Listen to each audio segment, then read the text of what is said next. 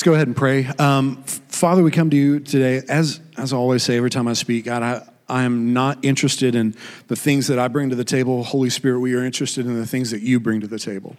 Father, as we go into your word, Lord, I pray that it does a transformative work. As we talk about your gospel, Lord, I pray that it goes down like medicine and fixes the things that are broken inside of us, God. God, when we come away today, Father, everything that, that I bring that is not uh, influenced by your Holy Spirit, God, let it be easily forgotten. God, let us keep on to those pearls of wisdom that, that you are dropping into our heart this morning, Father. In Jesus' name, amen.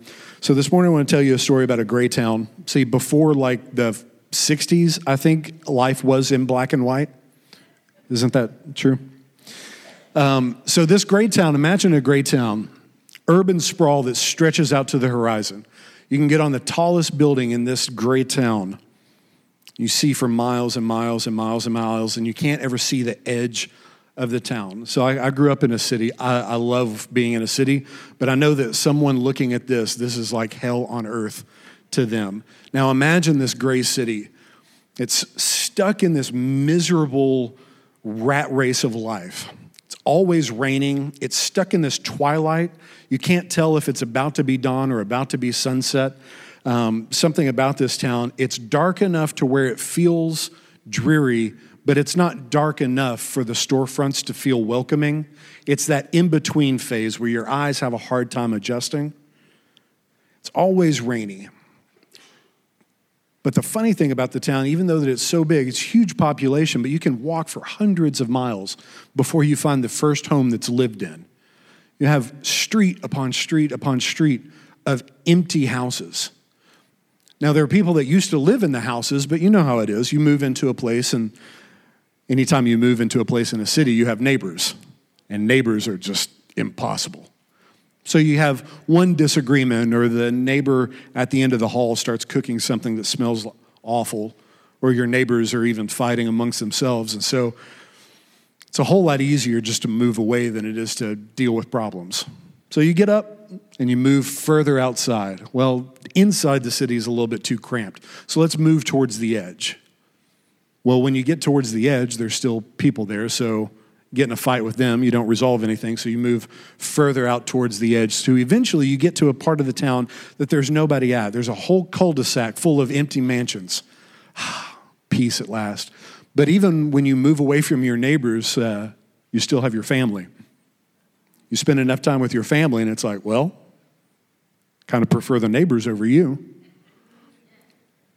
Can you not hear yourself eating cereal? Do you not know that you sound like that? It's a whole lot easier, instead of resolving problems, it's a whole lot easier just to move out from your family. Get rid of the kids. Who needs kids? Have you seen kids? Horrible. So send them, you know, fix them a lunch. You know, you want to be compassionate. Fix them a lunch kick them out the door. Go find another place. Till eventually, you don't have a wife, you don't have neighbors, you don't have kids, no husband. You're alone. Ah, peace at last. Do you think the misery lightens up any? See, one of the funny things about this gray town is that the people are the town. The reason why it's easy just to move into a new place is all the buildings are imaginary.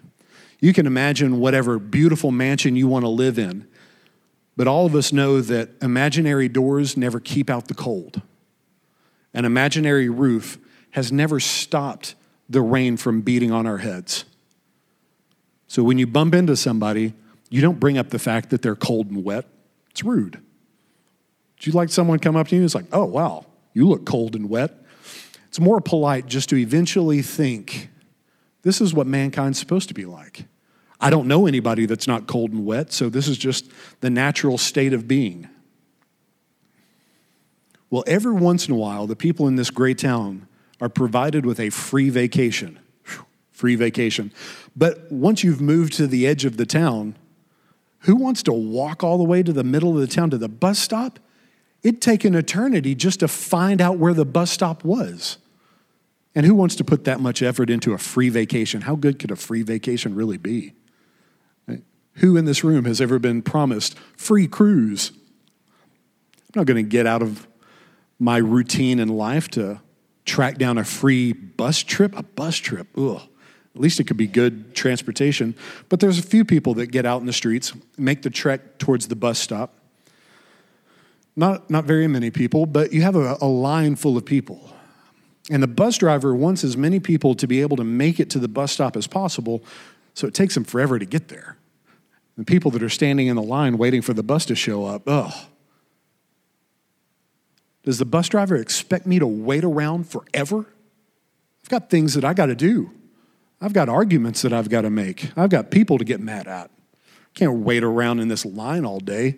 So a lot of people, even though they made the trek to the bus stop, leave just because the man, this bus line stuff's for the birds. The people that stay in the line, oh, there's their neighbors again. Old grudges come back to haunt them. Fights break out in the middle of the line. So those people leave too. So eventually, when the bus shows up, you've never seen anything like this bus. It is the most gaudy thing that you've ever seen. Imagine a gray town, and the bus that shows up is made out of pure gold. It's a little excessive, don't you think? There's like radiant lights shining out of the bus. How arrogant would that bus driver have to be to drive a bus like that? Have you ever run into somebody that's like drives one of those trucks? You think, well, how big of a truck do you need? And the big trucks are never covered in mud. It's like, well, why, why do you need big mud, muddy tires like that if they're perfect? I'm not judging, I'm just saying. Some of us are tempted to make judgments sometimes. We're like, what happens if someone is in front of Goodwill uh, driving a Bentley? Show off. Well, eventually, bus driver gets there, opens up the, the uh, doors, people file in, lots of empty seats. There's enough room on the bus for a ton of people, but only a few people show up. So imagine you sit down in this bus, gray everything except the bus. You look out, and the bus rattles into life. And instead of like trembling along the streets, this bus starts flying up through the clouds. It's a bit much. Flying through the clouds. Is the bus driver too good for our streets? Arrogance. So eventually you look down. It's one of my favorite things about getting in a plane. You see the city shrink beneath you. Now imagine this town that's stretched out to horizon to horizon, millions and millions of miles. You can't see the edge of this town because the town has no edge because people can't live next to each other. But even a town that big, eventually you see it shrink off into the distance. And it's this little speck on the ground. Well, that's what's happening on the ground, but on the clouds, you know, it's just gray clouds. It's more gray. The least the bus driver could do was give us some good scenery to look at cannot believe that I made this trip to stare at gray windows with people that I don't want to be around. It's not the most entertaining vacation ever. But what seems like an eternity goes by. And the gray rain curtain of this world gets rolled back. And everything turns to silver glass. And then you see it. There's a far green country underneath the bus. There's a sun swiftly rising on the east. It's the most beautiful thing you've ever seen. Imagine seeing your entire life in shades of gray, and then all of a sudden seeing that beautiful sunrise. You've been waiting your whole life, and the sun has never peaked over the horizon, and then all of a sudden, there it is. Bus driver finally safely lands the bus on the grass, and this green country is even harsher than the gray town. I mean, the gray town had rain and had cold, but it's nothing like this nasty. It's so bright. The least the bus driver could do is give us some sunglasses. So when he lets people out, they find that the grass is like walking on gravel. I hate, like, I've got tender feet. They're awful. My dad made fun of me so much. Like when you walk across gravel doing that thing, wusses do that. Well, I'm a wuss. Well, these people that are walking across the grass are feeling like that. Some guy is hungry, traveled that whole trip, and the bus driver never served an in flight meal.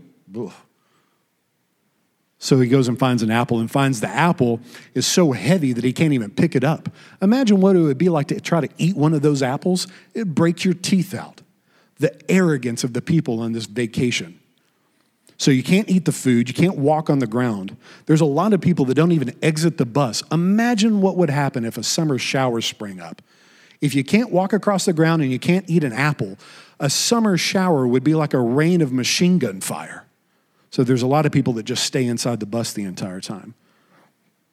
And if you read uh, C.S. Lewis's The Great Divorce, which is what all this is from, I recommend it wholeheartedly. It's one of my favorite books that C.S. Lewis ever wrote. The rest of the book is story after story of angels coming from heaven's front porch, meeting these people that have traveled there from the gray town. And they're trying to convince these people to stay. I know that the grass feels uncomfortable right now, but if you'll stay here a couple of days, you'll find that your feet grow more solid. You can tread upon the grass. You can eat the apples. You can dance in the rain. But the reason why it's so hard to walk on the grass, now imagine this the figments of your imagination can't affect your life, right? Like you might think that there's a monster in the closet or under your bed, but there's not really a monster there. A monster is not going to actually come out and eat you. A figment of your imagination can't affect reality. What we call re- real compared to heaven is just a figment of heaven's imagination. We are so insubstantial of what we call reality is so worthless that compared to heaven, we can't even bend a blade of grass. That's the real world. And when we go to heaven, we're just like ghosts, like wraiths. And the truth is always harsh to bare feet. Okay, now keep all of this stuff in your head. These angels and people that have gone on before are coming out to heaven trying to convince these people from the gray town to stay. Well, everybody that's from the gray town is obsessed over something. They've, they've got their, their thing that they're worried about. One lady won't go further on into the, the city of heaven until God sends her ex husband back to him because if she has all of eternity to work on her, her husband, I think that she could really make him into the person that she's supposed to be. If God would only let me have my husband back, I can really, he was only barely starting to turn into what he was supposed to be uh, called for. But God, if you will give me my husband back, I can really do a work on him if I have all of eternity. One mother refuses to go into the city because her son didn't meet her at the bus stop. And she said, Well, I'm not going to go in there if he doesn't love me enough to come get me. And the guy that was talking to her is like, But dear lady, I can introduce him to you today. He is on his way to the city. We can make it there. I'm not going anywhere. There's one shriveled, bent person that's holding the chain of an actor. And when he meets his wife that has gone on before, his wife meets him and says, Oh, will you please forgive me for everything that I did wrong in my life? I thought I loved you, but I didn't love you anything like what real love is. Will you forgive me of everything that I did wrong? And this short, bent, tw- uh, twisted person doesn't respond to her. He's paid an actor that he carries around on a chain. Actor, act. And so the actor has this big, grandiose voice Oh, dear lady, of course I forgive you. How miserable your experience in heaven must have been without me. And the lady goes, Well, my, my experience in heaven wasn't miserable without you. I didn't miss you. I have heaven. And the man gets the actor, You didn't miss me? How dare you not miss me? And uses pity to try to manipulate the woman into loving him. Well, every time he tries to use pity to get this actor to manipulate his ex wife, the man shrinks down upon himself, gets smaller and smaller and smaller, till eventually this man is invisible to the naked eye. And so this actor is holding on to this chain where this little invisible man is dangling on the end. See, a lot of the times we have these obsessions and we have these things that we focus on, and we think that we have the obsession. We think that we have the addiction. But in the end, we become so small that the addiction winds up holding a chain that we're dangling off the end of. We have feuds, we have fights, we have arguments. Do you have a grudge match against somebody that you think that you're nursing, that you're in charge of the grudge match, but at the end of the day, you are dangling from the end of a chain? So I want to use some of these symbols, and it's a fictional story. That's not actually how heaven works, by the way. But when we obsess over things that have nothing to do with the kingdom of heaven, we shrink down upon ourselves. We become less of who we were meant to be. And I want to use some of these symbols to kind of point out some of the traps and the pitfalls that we run into as, as the church, as believers, as Cookevillians, as humans. One of the things that we run into is these religious games that we play with each other. You remember when the, the Pharisees, oh, you're awesome, Liz. Remember when the Pharisees would come up to Jesus and when they would try to trap him? We have the Son of God dwelling bodily in front of somebody. Imagine what we would do if Jesus walked into the room physically. I can see you. I saw you raise people from the grave. They didn't care about any of that. They asked him about dumb religious things. Well, is it appropriate to heal on the Sabbath? Who cares? And then he eventually tells the Pharisees, Woe to you, hypocrites and Pharisees! You've got all of these things lined up, and by them you think that you've got eternal life, but you've missed the mark completely. When you convert somebody, you are converting them to this dumb religion of rules and regulations, and you make somebody else twice the son of hell you are. You don't even come into the gate, but you block anybody else from getting in the right way either. He says that you guys tithe on dill and mint. Imagine like one mint leaf, two, three, four, five, six, seven, eight, nine. Well, this mint leaf goes to the church. Imagine tithing on your dill. But he says you've completely ignored mercy and justice. You've missed the weightier matters of the law. A lot of the times when we come in to the church, we get fixated on dumb religious rules and regulations that have nothing to do with the gospel. When we change something about the order of service, if we do four songs instead of three, if we do two songs instead of three, people have an aneurysm. We mess with like the offering, and people have an aneurysm. We change communion, and people have an aneurysm. Now, if I can just be honest and real with us, not one person has ever left this church over us not taking care of the widows enough. Every person that I've had an argument with at church is, I can't believe you did this. I can't believe you did this. And I, and I get it. But I want to warn us today as we focus on dumb religious games, we shrink down upon ourselves. God doesn't call us to be this little person. He calls us to be these grand uh, bringers of light. But when we get caught up in religious games, we are acting like somebody that we're not. The second thing that we get kind of caught up in is forgiveness. Have you ever nursed a grudge? Have you ever taken care of a grudge? Have you ever fed a grudge?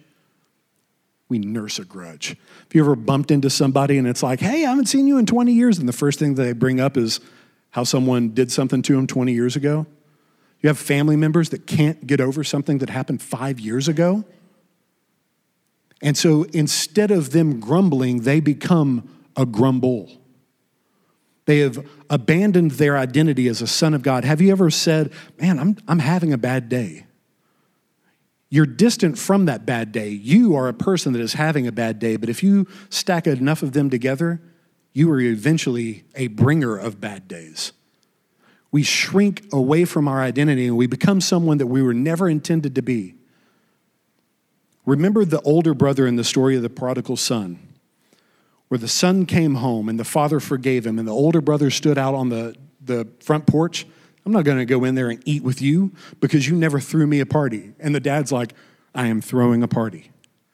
Do you want to come inside? Like, no can't believe that I've worked my fingers to the bone for you and you've never done anything for me? And the father's like, I've never not done anything for you. I've given over to you my entire farm. Everything is yours. Do you want to come in and eat any of your food? No. And at the end of time, we think that God is in heaven, like kicking people out of heaven into hell. Like, I can't stand you. You're sinful. Get out of, get out of here. We even say that, that God is so holy that he can't endure the presence of sin, and that's garbage. God showed up in the middle of sin, dwelled bodily with sinners. It's not God kicking people out of heaven. We stand on the front porch of heaven and refuse to go in. Everybody that is ever going to be in hell is in hell because they chose to be there. They got the invitation. The doors are wide open I'm not going in there. They act like all the people in the gray town when the bus driver shows up.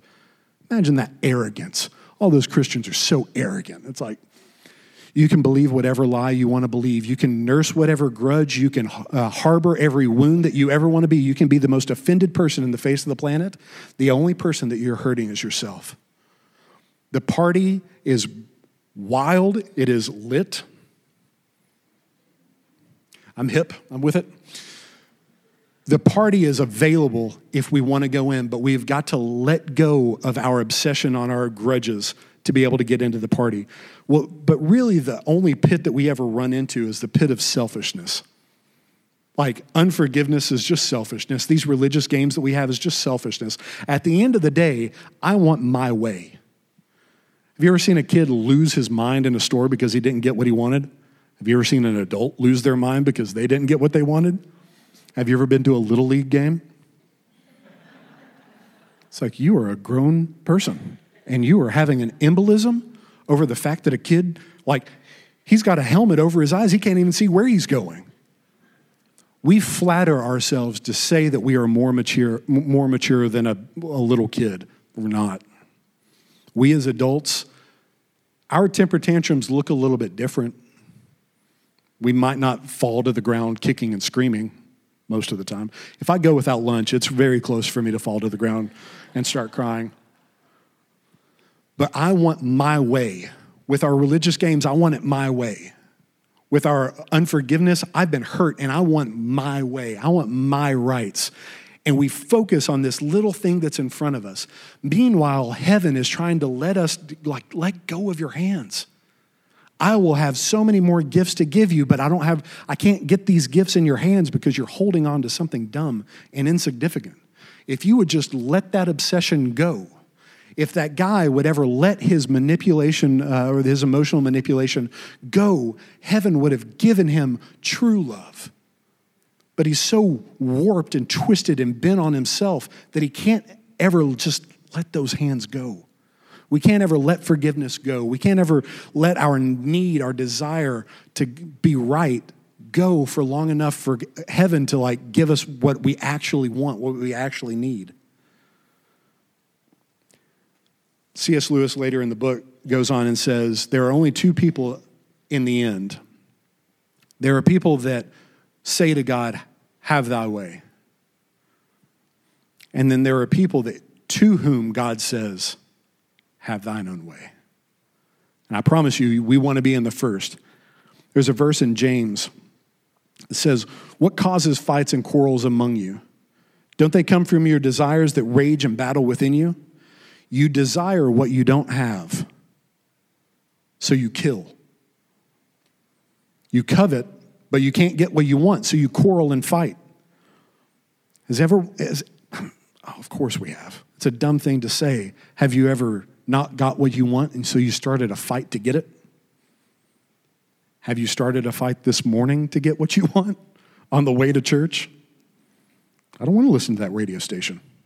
You never give me what I want.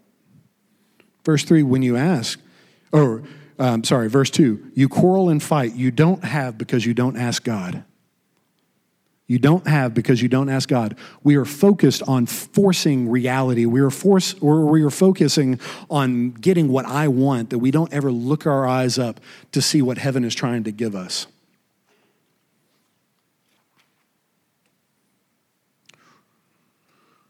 Remember the the ghost that I was talking about that shrank down upon himself so at the end he wasn't even visible. He was this like little micro dot of pity and manipulation at the end of that chain. Remember, when we focus on our obsession on getting my way, we twist and we shrink down upon ourselves. So, in the end, we can't even be seen. We can't make a difference in the world. We're too small. The main character in the story goes and asks his guide, Well, why didn't she ever show up at the gray town to go rescue him?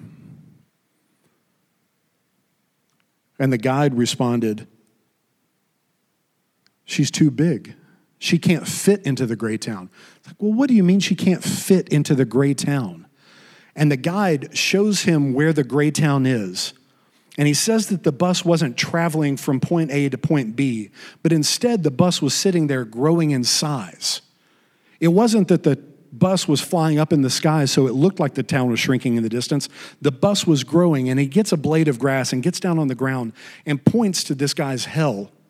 And it's this crack in the earth. It's like all of the gray town fit into that little crack. Yep. When we focus on our obsessions, when we focus on our selfishness, we get down so much that our entire world is devastated over the smallest little thing. Have you ever gotten perspective on a problem and then realized I was flipping out about that?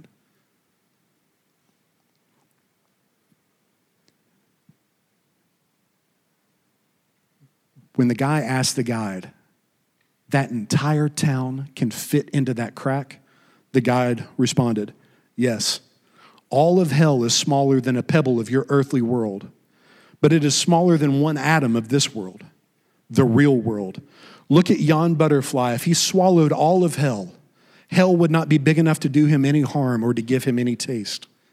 The man replied, Well, it's certainly big enough when you're in it, sir. Ah, yet all loneliness, anger, hatred, envies, and itchings that hell contains, if it were rolled into one single experience and put on the scale against the least moment of joy that's found in heaven, imagine that every hell on earth that you've ever experienced, if it all was condensed and rolled into one moment,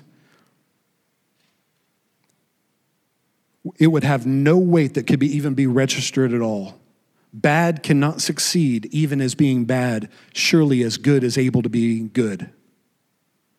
If all of hell's miseries together entered into the consciousness of wee yellow bird that's sitting on the bough there, they would be swallowed up without a trace as if one drop of ink had fallen into the great ocean, which your terrestrial Pacific is, is itself only a molecule. I see, said I at last. She couldn't fit into hell. He nodded. There's not room enough for her. Hell could not open its mouth wide enough to contain her. And couldn't she make herself small like Alice? Nothing like small enough. And this is my point.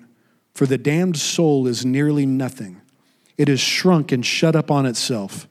Good beats upon the damned incessantly as sound waves beat upon the ears of the deaf, but they cannot receive it.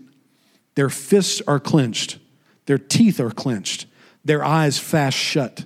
First, they will not, and in the end, they cannot. Open up their hands for gifts, their mouths for food, or their eyes to see, so that no one can ever reach them? Only the greatest of all can make himself small enough to enter into their hell. For the higher the thing is, the lower it can go. A man can sympathize with a horse, but a horse cannot sympathize with a rat.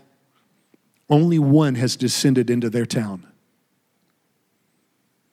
And so, my whole point is this when we focus on things that are not the kingdom of heaven, we shrink down and the problems that we're facing become enormous. But God never intended us to face our problems when we're shrunk down like that. That's why the angels were trying to convince the people to stay. If you would stay here long enough, you would grow more real. And the problems that you're facing now, you could tread upon. I know that forgiveness feels uncomfortable. But imagine forgiveness as being uncomfortable as that grass was walking across gravel. But if you'll stay there a couple of days, if you'll stay in forgiveness for a couple of days, you will find your feet growing strong and being able to walk on the grass of forgiveness. If your selfishness, if being unselfish feels uncomfortable at first, I know it hurts. I know it feels like this huge lead weight apple that I can't eat that. I can't eat unselfishness. But if you would stay around unselfishness long enough, you'll find that you're able to eat that fruit. And when it goes down, unselfishness will change everything about us. So it's not us going from here to heaven. It's about letting our perspective, when we get impacted with the gospel, it's letting the gospel grow us to where when the problems that we used to be railroaded by, you can walk across as we're about to walk into 2019, I, w- I want to warn us not that a train's going to come like tear your house up or that a tornado's going to come rip up your front yard, but I want to warn us things that we have held on to, things that we've obsessed about, grudges that we have contained. If we don't let them go, the giants that are in 2019 are going to wipe the floor with us. The races that we have to run next year are hard enough on their own without 2018's weights holding us down. Let it go. I hate that movie.